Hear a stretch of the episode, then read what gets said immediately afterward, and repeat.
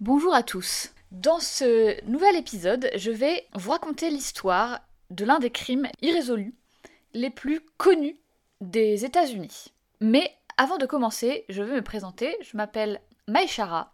J'ai également une chaîne YouTube à ce nom. Euh, je ne suis pas historienne, criminologue ou euh, tout autre métier euh, de ce type. Je suis avant tout passionnée d'histoire et de true crime. Donc, nous allons parler aujourd'hui de l'un des cold cases les plus célèbres des États-Unis. Il s'agit du cas du Dahlia Noir. C'est l'un des plus anciens meurtres irrésolus de la police de Los Angeles. Donc, pour euh, cet épisode, j'ai utilisé les rapports du FBI qui sont disponibles sur, euh, Internet, euh, sur leur site.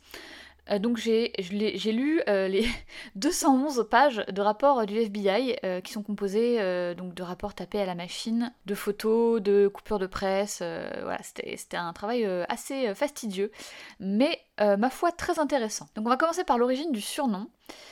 Euh, d'après le FBI, le surnom le Dahlia Noir vient du fait qu'elle portait des vêtements noirs, que la victime portait des vêtements noirs, et surtout qu'à l'époque, il y a un film qui est sorti qui s'appelait le euh, The Blue Dahlia. C'est un surnom qui a été inventé par la presse, et sa première apparition euh, vient du journal L'Herald Express, aimé à la base, apparemment, il venait d'un magasin qu'elle fréquentait, où on l'a surnommé euh, donc le Black Dahlia, le Dahlia noir, à cause du film The Blue Dahlia et de ses cheveux noirs. Donc les versions euh, divergent un petit peu, mais finalement pas tant que ça. Alors je vous préviens évidemment que c'est euh, un épisode qui va être assez dur.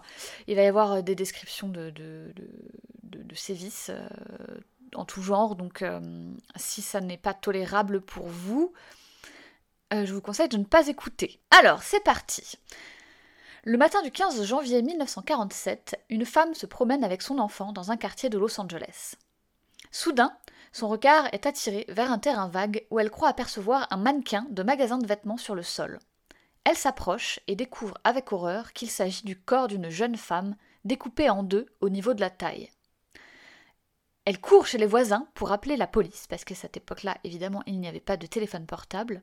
Et l'enquête sera menée euh, tout de suite par la, police arrive immédiatement et l'enquête sera menée par la Los Angeles Police Department, donc la LA Police Department, LAPD, pour ceux qui regardent euh, les séries euh, télévisées. Le FBI est appelé à l'aide dans la journée assez rapidement et ils identifient le corps en seulement 56 minutes après avoir obtenu ses empreintes par Sound Photo. Sound Photo, c'est une technique euh, de l'époque, avant les, photos qu'on s'envoyait par, par mail ou je ne sais quoi, qui consistait à envoyer des empreintes par télégraphe, téléphone ou radio. Et à l'époque, plus de 104 millions d'empreintes étaient déjà enregistrées dans le système du FBI. Les résultats reviennent et il s'agit d'Elizabeth Short, une jeune femme rêvant de devenir une star d'Hollywood de seulement 22 ans. Elle fut surnommée plus tard le Dahlia Noir, donc comme je vous le disais, en préambule, en raison de son appétence pour les vêtements transparents noirs et également à cause d'un film qui venait de sortir s'intitulant Blue Dahlia, le Dahlia bleu. Ces empreintes apparurent donc dans le fichier du FBI, une première fois parce qu'elle avait postulé à une offre de travail comme employée de bureau de poste dans la coopérative militaire de Camp Cook en Californie le 30 janvier 1943, mais surtout parce qu'elle avait été arrêtée par la police de Santa Barbara, Barbara le 23 septembre 1943 pour avoir consommé de l'alcool alors qu'elle était encore mineure sept mois auparavant, accompagnée de quelques militaires. Le FBI l'avait alors prise en photo, les fameux, mugshots, et a procuré ces photos à la presse. Énormément de pistes furent suivies dans tout le pays. Au début, ils pensèrent que le meurtrier devait avoir des connaissances en anatomie et en dissection, car le corps avait été parfaitement découpé. Ils interrogèrent donc des étudiants de l'école médicale de l'Université de Caroline du Sud, mais ne trouvèrent rien. Le bureau a prélevé des empreintes, le bureau, quand je dis le bureau, c'est euh, le FBI, a prélevé des empreintes sur une lettre anonyme envoyée par le tueur aux autorités, mais les empreintes ne matchèrent personne dans le fichier énormément de personnes s'accusèrent du crime, d'autres accusèrent des personnes de leur entourage, de leur famille, voire même leur propre père parfois. On verra ça d'ailleurs dans la partie suspect. Alors que s'est-il passé? S'agit-il d'un meurtre commis par un homme frustré, un détraqué, un tueur en série ou d'un tour de magicien qui s'est mal passé? Elizabeth Betty Short naît à Hyde Park, un quartier de Boston dans le Massachusetts, le 29 juillet 1924. Elle part s'installer dans le Maine avec sa famille en 1927. Son père fait faillite durant le crash boursier de 1929 et sa voiture est retrouvée près d'une rivière en 1930. On suppose depuis lors qu'il s'est suicidé, mais son corps n'a jamais été retrouvé. Quand elle est jeune, elle est opérée des poumons et les médecins suggèrent qu'elle déménage dans un climat plus chaud. Donc sa mère l'envoie pendant trois ans passer ses hivers en Floride. Elle abandonne ses études pendant sa deuxième année de lycée. En 1942, la mère reçoit une lettre d'excuse de son mari, présumé décédé, comme je vous disais tout à l'heure, mais qui ne l'est pas du tout en fait. Il vit maintenant sa plus belle vie en Californie. Elisabeth, qui ne l'a pas vu depuis l'âge de 6 ans, part vivre avec lui alors qu'elle est âgée de 18 ans.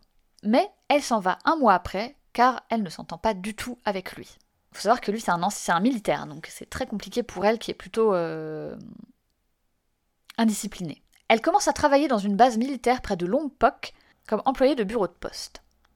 Elle fréquente un sergent, mais il est violent avec elle et elle le quitte en 1943 pour s'installer à Santa Barbara. Elle y travaillait comme serveuse et louait un cottage au 321 West Montecito Street à Santa Barbara avec une autre jeune fille. Elle est donc arrêtée le 23 septembre 1943 pour avoir consommé de l'alcool alors qu'elle était mineure. Je vous rappelle que la majorité aux États-Unis, c'est 21 ans. Le juge pour enfants la renvoie à Boston, mais à la place, elle retourne en Floride. Elle y rencontre Matthew Michael Gordon Jr., un officier décoré de l'armée de l'air qui était en formation pour être ensuite déployé en Asie du Sud, puisque en 1943 nous sommes en pleine Seconde Guerre mondiale. Il tombe fou amoureux d'elle et réciproquement, et la demande en mariage après que son avion se soit écrasé en Inde. Elle accepte, mais il est redéployé quelques mois après. Malheureusement, son avion s'écrase le 10 août 1945, moins d'une semaine avant la fin de la guerre. Cette fois, l'accident lui sera fatal. En 1946, elle se rend à Los Angeles pour rendre visite à un lieutenant de l'Air Force. Elle aimait bien les militaires apparemment. Est-ce qu'il n'y aurait pas un petit euh, daddy issue là-dedans? Je ne sais pas. Elle passe les six derniers mois de sa vie en Californie du Sud, à Los Angeles principalement. Elle était d'ailleurs à l'époque fiancée avec un pilote de l'armée de l'air et devait se marier en octobre. On a souvent dit qu'elle voulait devenir actrice, mais le fait est qu'elle n'a jamais tourné dans aucun film. Et d'ailleurs, on a également souvent dit et pensé qu'elle était call girl, ou même qu'elle se prostituait. Mais rien ni personne ne l'a jamais prouvé. Elle était surtout connue des hommes pour se faire payer des restaurants, des vêtements, des bijoux et toutes sortes de choses, mais justement sans jamais coucher en retour. Elle a frustré énormément d'hommes comme ça, et ça pourrait être la raison de son, assassinat d'ailleurs. Donc à cette époque-là, elle vivait dans une chambre d'hôtel au 1611 North Orange Drive à Hollywood. Elle rentre à Los Angeles le 9 janvier 1947 car elle était en voyage avec Robert Red Manley, son petit ami de 25 ans, qui était marié et pas avec elle, bien évidemment. Il dit qu'il l'a déposée euh, au Biltmore Hotel, où elle devait rencontrer sa sœur. Le staff de l'hôtel confirme l'avoir vu utiliser les téléphones dans le hall, puis elle a été aperçue un peu après au Crown Grill Cocktail Lounge, au 754 South Olive Street, qui se situait non loin de l'hôtel. Le matin du 15 janvier 1947, son corps est retrouvé coupé en deux sur un terrain vague dans le quartier de Leimertz Park, qui à cette époque n'était pas si peuplé qu'à présent. Une femme promenait son enfant de 3 ans et a confondu le corps avec un mannequin de boutique de vêtements. Elle a tout de suite couru chez le voisin le plus proche quand elle s'est aperçue qu'il s'agissait d'un corps. Son corps était coupé en deux au niveau de la taille, totalement vidé de son sang et nettoyé. Les médecins sur place estimèrent qu'elle a été tuée 10 heures auparavant, dans la soirée du 14 ou très tôt le matin du 15, aux alentours de minuit, 1 heure du matin. Elle est décrite comme blanche, approximativement 22 ans, 1m67, cheveux châtain clair teints en noir, yeux vert noisette. Elle a des taches de rousseur sur son bras gauche et deux petits grains de beauté sur sa joue droite. Le corps a été nettoyé par le tueur. Son sourire avait été découpé de sa bouche à ses oreilles pendant qu'elle était encore en vie. Ça et une commotion cérébrale causée par plusieurs coups à la tête furent les causes de sa mort. Plusieurs coupures ont été notées sur ses cuisses et sa poitrine. Des morceaux de chair ont été La partie basse de son corps avait été positionnée 30 cm en dessous de la partie haute. Ses intestins ont été positionnés sous ses fesses. Son cadavre a été disposé comme pour faire passer un message. Ses bras au-dessus de sa tête, ses coudes pliés à angle droit et ses jambes écartées. Alors les jambes écartées, on a une petite idée de ce que ça voulait dire. Par contre, les coudes pliés à angle droit au-dessus de sa tête, aucune idée. Près du corps fut retrouvée une empreinte de talon parmi les traces de pneus et un sac de ciment contenant du sang liquide. Son autopsie a lieu le lendemain. On retrouve des traces de liens sur ses poignets, ses chevilles et son cou, une coupure irrégulière sur le sein droit ainsi que sur son avant-bras droit, le haut de son bras gauche et le côté gauche de son torse. Elle aurait été pendue par les pieds pendant plusieurs heures de torture avant de mourir d'hémorragie. Le corps a été complètement découpé en deux par une technique dont je vous passerai les détails parce que même moi je suis pas sûre d'avoir bien compris, qui s'apprenait dans les années 30 en chirurgie et qui a été effectuée après la mort. La cause de la mort, c'est donc une hémorragie due aux blessures au visage et aux coups reçus à la tête et également au visage. Elle a été violée, mais on ne retrouve pas de traces de sperme. Et on retrouve également deux poils de brosse à cheveux bas de gamme sous ses ongles. Elle est identifiée donc par Sound Photo, le logiciel qui permettait d'envoyer les photos d'empreintes digitales par téléphone, comme je vous l'expliquais tout à l'heure. Les reporters du Los Angeles Examiner, Examiner, je ne sais pas trop comment on le prononce, qui est donc un, un journal euh, américain, arrive très tôt sur les lieux de la découverte du corps. D'ailleurs, ils arrivent un peu. C'est bizarre euh, qu'ils arrivent si tôt, disons. Et c'est. Je passerai. Euh, vous voyez ce que je veux dire On appelé sa mère en lui faisant croire qu'Elisabeth avait gagné un concours de beauté afin de lui extorquer des informations pour lui dire à la fin de l'appel qu'en fait sa fille avait été retrouvée assassinée. Le 21 janvier 1947, un coup de téléphone est passé à l'éditeur de l'examineur par quelqu'un disant être l'assassin du Black Dahlia. Il dit qu'il se rendra peut-être plus tard et qu'il a envoyé par courrier quelques souvenirs de Beth Short. En effet, le 24 janvier, une lettre suspecte est découverte par les services postaux avec une adresse écrite en lettres découpées dans des journaux. Dedans, il y a le certificat de naissance de Short, des cartes de visite, des photos, des noms écrits sur une feuille de papier et un carnet d'adresse avec le nom Mark Hansen écrit dessus. Le paquet a été nettoyé avec le même produit que le corps de Short, ce qui fait penser que, effectivement, ça provenait bien de la même personne. Toutefois, quelques empreintes purent quand même être prélevées, mais elles furent salies en route et ne purent être utilisées. Mark Hansen, l'homme dont on a retrouvé le carnet d'adresse dans le paquet envoyé par le tueur, fut tout de suite considéré comme suspect. C'était un, riche propriétaire d'un nightclub et d'un théâtre qui avait fait des avances sexuelles à Elisabeth qu'elle avait refusées. Il n'a cependant pas été inquiété outre mesure par la suite. Plus de 150 hommes furent interrogés, y compris Manly, l'homme marié avec qui elle avait passé le week-end. Mais lui aussi a été mis hors de cause après avoir passer de nombreux tests de polygraphe. Donc polygraphe, c'est le détecteur de mensonges. Le 26 janvier, une autre lettre est réceptionnée par l'examiner, cette fois écrite à la main, en disant On y est, je me rendrai le mercredi 29 janvier à 10h, je me suis bien amusé avec la police. Le vengeur du Black Dahlia.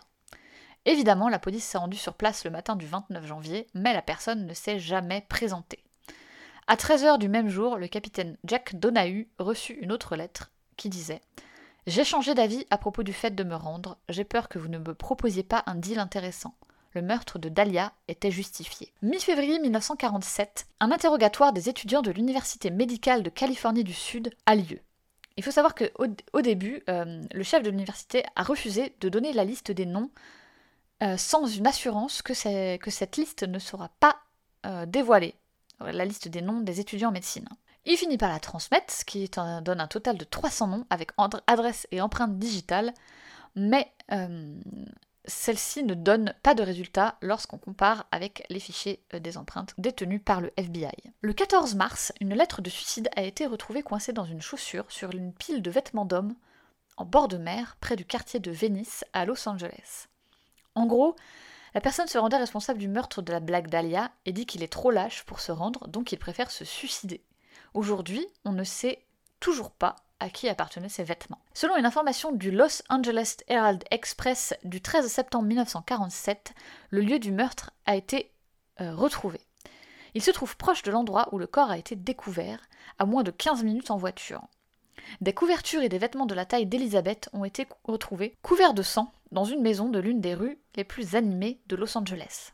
Je ne sais malheureusement pas si cette information est vraie car je ne l'ai trouvée que sur l'article du journal dans les documents mis à disposition par le FBI et je n'ai pas retrouvé confirmation de ça nulle part ailleurs. Elizabeth Short est enterrée au Mountain View Cemetery à Oakland, en Californie. Passons maintenant à la liste des suspects. Beaucoup, beaucoup, beaucoup de suspects ont été interrogés et beaucoup, beaucoup, beaucoup de théories du complot ont été émises. On peut comparer au cas non élucidé du mystère, londonien de Jack l'Éventreur au niveau du nombre de, suspects et de, et de théories. Toutes les connaissances d'Elizabeth Short ont été considérées comme suspectes. Pendant l'enquête, 60 personnes ont confessé le meurtre, une majorité d'hommes, mais également quelques femmes. 24 ont été considérés comme vraiment suspects potentiels à l'époque, et 9 sont aujourd'hui considérés comme les plus probables. Depuis, plus de 500 personnes l'ont confessé, certains qui n'étaient même pas nés au moment du meurtre. L'un des enquêteurs en charge de l'affaire a même dit C'est impressionnant le nombre de personnes qui ont, dénoncé l'un de leurs proches comme étant le tueur.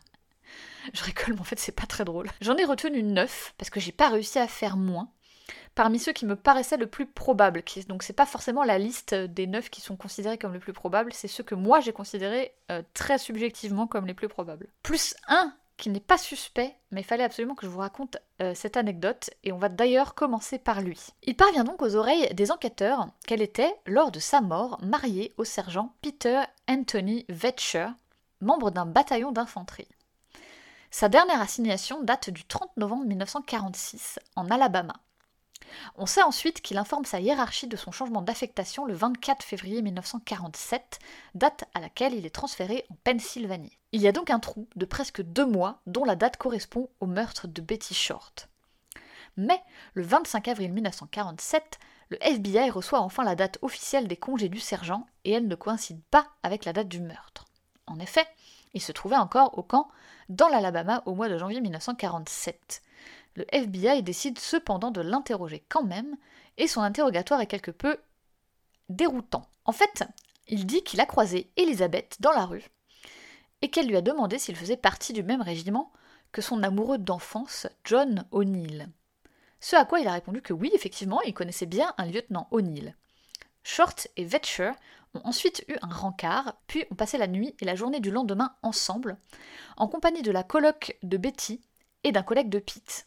C'est au moment du repas qu'elle lui reparle de John O'Neill en disant qu'il était très jaloux et quand il est parti dans l'armée, il lui a dit de ne pas avoir d'autres petits amis que lui. Sur la route du retour, il raconte qu'une berline noire avec à l'intérieur cinq hommes qui lui semblèrent être mexicains s'est arrêtée à leur hauteur. Trois d'entre eux sont sortis et il a proposé à Betty de leur casser la gueule, ce à quoi elle a répondu Ouais, non, non, vaut mieux courir. Ce qu'ils ont fait. Quand il lui a demandé qui étaient ces mecs, elle lui a dit qu'elle ne savait pas. Il dit qu'ils ont eu plusieurs rapports pendant la nuit et qu'elle n'avait pas du tout l'air passionnée, ce à quoi il a déduit qu'elle devait être lesbienne. Cette assurance hum, est assez euh, déroutante. Je pense moi personnellement que c'était juste parce qu'il était à chier. Le lendemain, ils se rendent à un drugstore avec la collègue de Betty et le collègue de Pete pour acheter du coca. Et c'est à ce moment que en voyant des cartes postales, Betty suggère d'en envoyer une à John O'Neill pour lui faire croire qu'elle et Pete s'étaient mariés et vivaient heureux à Los Angeles. La bonne blague Après ça, ils ont passé la journée ensemble à boire et quand ils ont voulu les inviter à passer la soirée avec eux, elle lui a dit qu'elle avait un autre rencard ce soir-là. Il l'a raccompagnée à l'hôtel, où il dit l'avoir vu discuter avec véhémence avec un homme d'environ 40-45 ans, petit, joufflu et bien habillé. Vetcher est ensuite reparti en Alabama et quand il a commencé à lire les articles sur la mort du Black Dahlia, il s'est dit Oula, ma petite blague elle va peut-être aller un peu loin. Et du coup, il a écrit à la police de Los Angeles pour expliquer donc la blague et pourquoi son adresse était dans le carnet de Betty. Sauf que la police de Los Angeles ne lui a jamais répondu, ce qui a donné cet imbroglio improbable et a fait perdre presque un mois d'enquête à se focaliser sur lui alors qu'ils ne s'étaient rencontrés qu'une seule fois. Le suspect suivant, c'est Robert Red Manley, l'amant marié d'Elizabeth, qui avait 25 ans. Comme des témoins ont vu la jeune femme accompagnée d'un bel homme aux cheveux roux, il a été facile à tracer parce qu'il n'y avait pas beaucoup d'hommes aux cheveux roux à l'époque euh, dans ce coin-là. Ils ont été vus ensemble dans un drive-in la veille de son meurtre. La serveuse dit qu'ils s'entendaient très bien et qu'ils venaient souvent au bar. Elle la connaissait d'ailleurs sous le prénom de Beth. Elle décrit Bob comme un homme très beau, mais qui n'arrêtait pas de se regarder dans le reflet du, jukebox pour voir si ses cheveux étaient bien coiffés. Il est d'office le suspect numéro 1, d'autant plus qu'il est son petit ami depuis plus d'un mois, mais qu'il est déjà marié. Lui, il dit qu'il l'a déposé à 18h30 à son hôtel la veille de sa mort et qu'il ne l'a plus jamais revue. Par contre, il affirme qu'elle avait des traces de griffures sur les bras, et quand il lui a demandé d'où ça venait, elle a répondu d'un petit ami italien jaloux. Il a passé deux tests de polygraphe et déposé un alibi sous serment. Il est suite à ça relâché. Puis, il a été réformé de l'armée pour troubles mentaux, et sa femme l'a fait interner en 1954. Il meurt en 1986. Ensuite, nous avons George Knowlton, qui est le père de Janice Knowlton, et c'est elle qui l'accuse du meurtre dans le livre Daddy Was the Black Dahlia Killer. Elle avait 10 ans au moment du meurtre et a dit en 1991 qu'elle se souvenait avoir vu son père battre Short à mort avec un arrache-clou. Elle a d'ailleurs publié un livre à ce sujet, donc le livre dont je vous parlais juste avant, dans lequel elle dit que son père avait une liaison avec Elisabeth et qu'elle logeait dans leur garage quand elle a fait une fausse couche. George Knowlton aurait tué Elisabeth, l'aurait découpée en deux et aurait forcé sa fille de 10 ans à l'accompagner disposer le corps comme on l'a retrouvé. Selon Janice, Short était une travailleuse du sexe et fournissait des enfants pour des trafics. La police prit ces allégations très au sérieux et fouilla les alentours de sa maison d'enfance en vain. Le problème, c'est que Knowlton a également affirmé qu'elle avait été vendue pour Halloween à l'âge de 9 ans comme prostituée pour un culte sexuel satanique. Elle déclare également avoir été violée par plusieurs stars du cinéma, dont Walt Disney. Elle décède d'un suicide par overdose en 1999. Donc, celle-là me paraît quand même plutôt improbable comme théorie. Certains suspectèrent un tueur en série, le Cleveland Torso Murderer. Celui-ci a assassiné plusieurs personnes à Cleveland entre 1934 et 1938. Le LAPD a étudié le, le cas du Black Dahlia comme pouvant être l'œuvre de celui-ci, mais aucune connexion n'a pu être établie à ce moment. En 1980, de nouvelles preuves impliquant l'un des suspects, pouvant être le Cleveland Torso Murderer, ont été étudiées par un enquêteur qui a déclaré avoir été à deux doigts d'arrêter ce suspect pour le meurtre de Short, mais l'homme est décédé avant qu'il ne puisse faire quoi que ce soit. On a également pensé à un autre tueur en série, car le corps de Jane French, de 45 ans, actrice, aviatrice et infirmière, plutôt classe, a été retrouvé dans un terrain vague à Los Angeles le 10 février 1947 frappée à mort avec une batte de baseball et piétinée par un pied d'homme. Elle était nue et sur son ventre étaient tracées au rouge à lèvres deux lettres B-D qui pourraient faire penser à Black Dahlia. Ensuite, nous avons Walter Bailey, qui est un ancien chirurgien.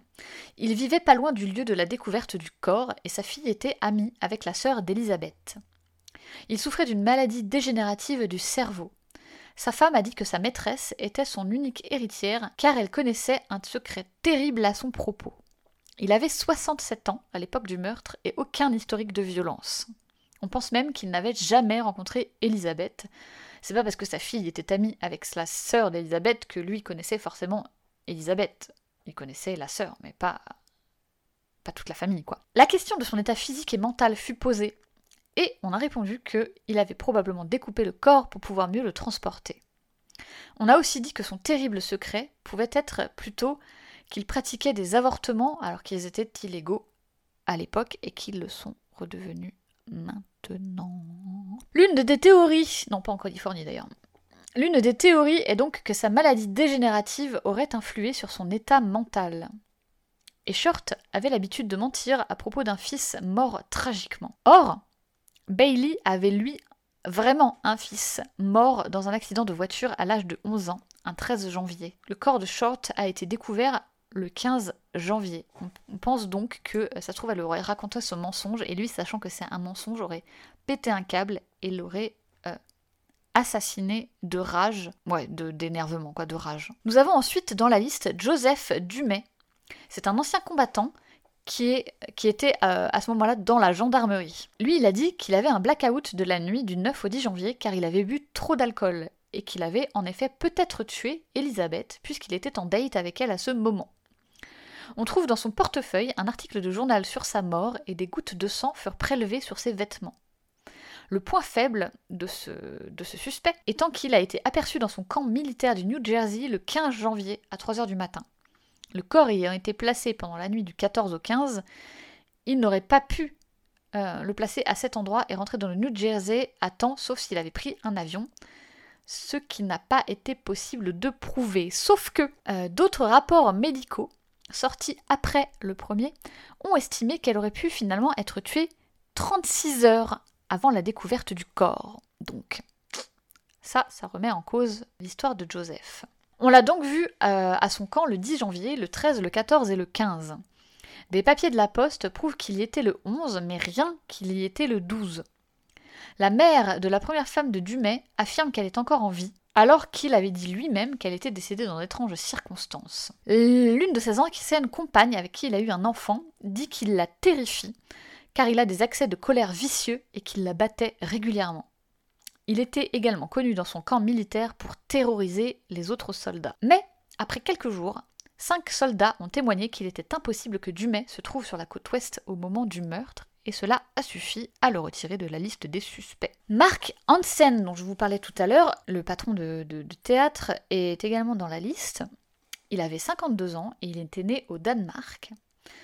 Il était donc le propriétaire du nightclub dont je vous ai parlé précédemment, et également le propriétaire du carnet d'adresse trouvé dans le colis envoyé par le tueur. Mais il s'avère que le carnet d'adresse était utilisé par Short et non par lui, parce qu'il lui avait donné, même si c'était ses initiales gravées dessus. On sait qu'il avait essayé de séduire Short, mais qu'elle l'avait repoussé. Il était l'un des principaux suspects à l'époque du meurtre, et il était lié à trois autres suspects qui étaient des médecins. Un des enquêteurs sur l'affaire était persuadé que c'était lui le meurtrier, mais que grâce à son amitié avec le chef des enquêteurs, le meurtre avait été maquillé pour ne pas l'incriminer. Aucune preuve légale n'existe contre lui. L'une des théories les plus connues est celle de Steve Odell, qui a déclaré que son père, le docteur George Odell, était le tueur de la Black Dahlia. Il a d'ailleurs été révélé que des écoutes téléphoniques avaient été faites chez George Odell dans lesquelles il disait Supposons que j'ai tué le Dahlia noir. Ils ne pourraient plus le prouver maintenant. Ils ne peuvent pas parler à ma secrétaire puisqu'elle est morte. Ils ont pensé qu'il y avait quelque chose de louche. Anyway, maintenant, ils ont peut-être compris. La tuer. Peut-être que j'ai tué ma secrétaire. Sa fille, Tamar, a porté plainte pour viol contre lui en 1949 à l'âge de 14 ans. Et même si trois témoins ont déclaré les avoir vus avoir des relations sexuelles, il a été acquitté. Il a été sur écoute pendant plus d'un mois et c'est à ce moment qu'ils ont enregistré la phrase que je vous ai euh, citée juste avant. La secrétaire est morte d'une overdose en 1945 et le docteur Odell était présent. Il a ensuite brûlé certains de ses papiers. Sa secrétaire voulait l'accuser publiquement d'intentionnellement mal diagnostiquer ses patients pour leur facturer des prestations médicales non nécessaires. Le fils de George Odell pense que Short aurait pu être l'une de ses patientes mais l'une de ses maîtresses a indiqué qu'elle était avec lui au moment du meurtre. De plus, aucun lien ne put être fait entre docteur et Short. Steve Odell a publié un livre en 2003 dans lequel il affirme que son père est bien le tueur et qu'il a trouvé deux photos d'elle dans ses affaires. Le souci, c'est que l'une de ces photos a été formellement reconnue comme étant quelqu'un d'autre, mais la seconde demeure quand même non identifiée. C'est cette théorie qui est suivie par l'auteur James Elroy dans son roman sur l'affaire. Les points noirs de cette théorie sont les suivants. Même si Steve dit qu'au moment de la parution de son livre, il ne savait pas que son père était suspect en 1947, il s'avère que sa sœur Tamar est amie avec l'autrice Janice Knowlton, qui, elle, pense que c'est son père le meurtrier. Et dans son livre paru en 1995, elle montre un document qui indique très clairement que les parents de Steve savaient que George était suspect.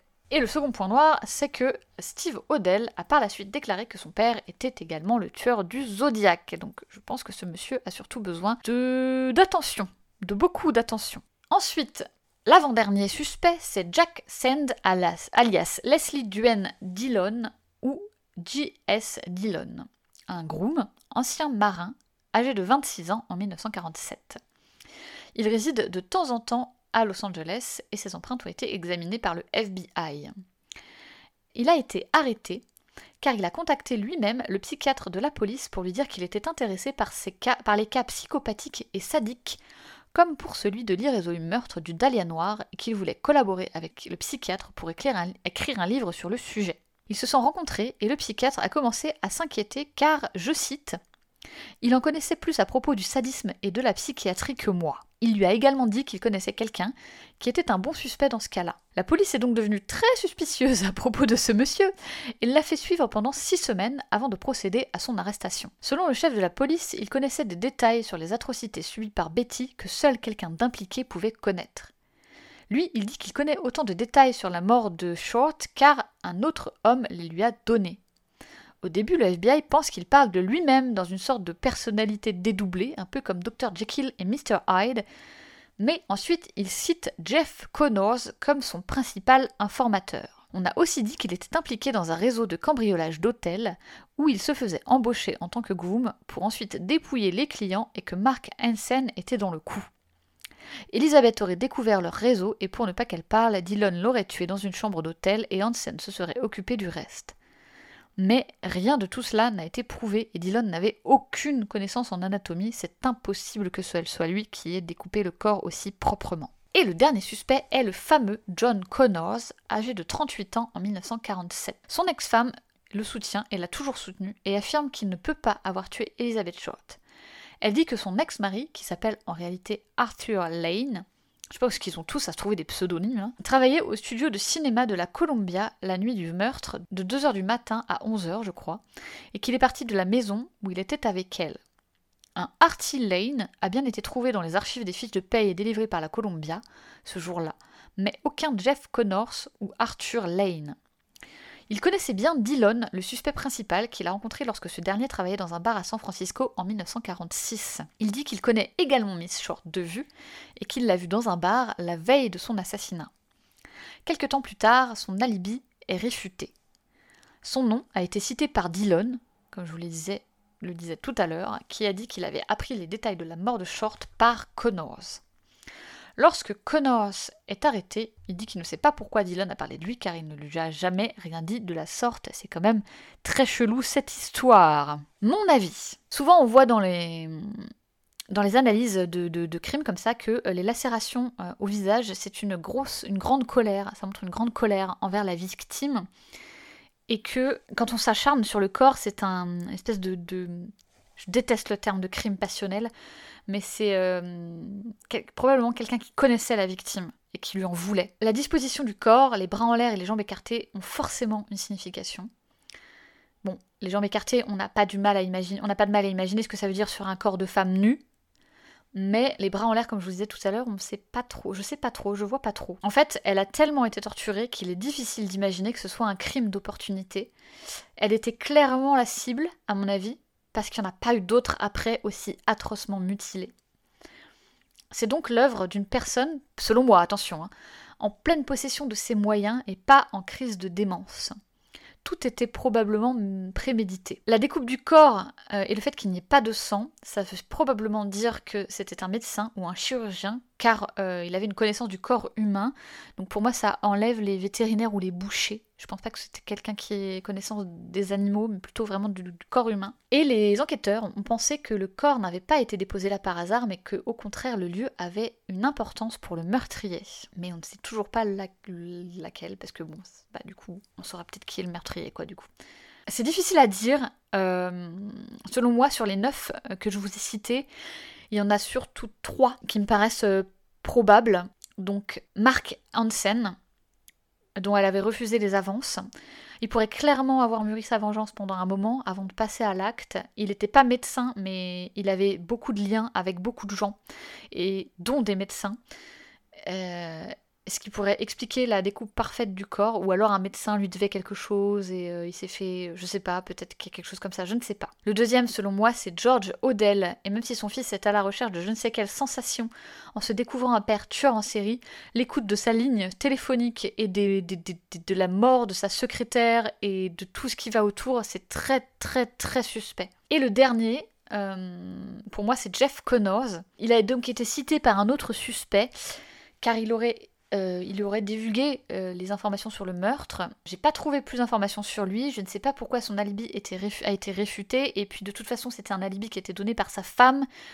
Et bon, euh, franchement, pas que je crois pas, hein, mais je pense qu'une femme, elle va essayer de tout faire pour protéger son mari. Enfin, je pense. Moi, je le ferais en tout cas. En plus, il dit qu'il la connaît. je sais pas. Je trouve ça bizarre. Je sais pas pourquoi il a pas été plus inquiété. Je n'ai pas compris. En conclusion, donc il y a beaucoup d'adaptations de ce fait divers, enfin de ce crime dont le roman très connu, de James Elroy, sorti en 1987, qui s'appelle The Black Dahlia, et qui a été adapté en 2006 dans le tout autant connu film du même nom réalisé par Brian De Palma avec Josh Hartnett et Scarlett Johansson entre autres. Elizabeth était interprétée par Mia Kirchner.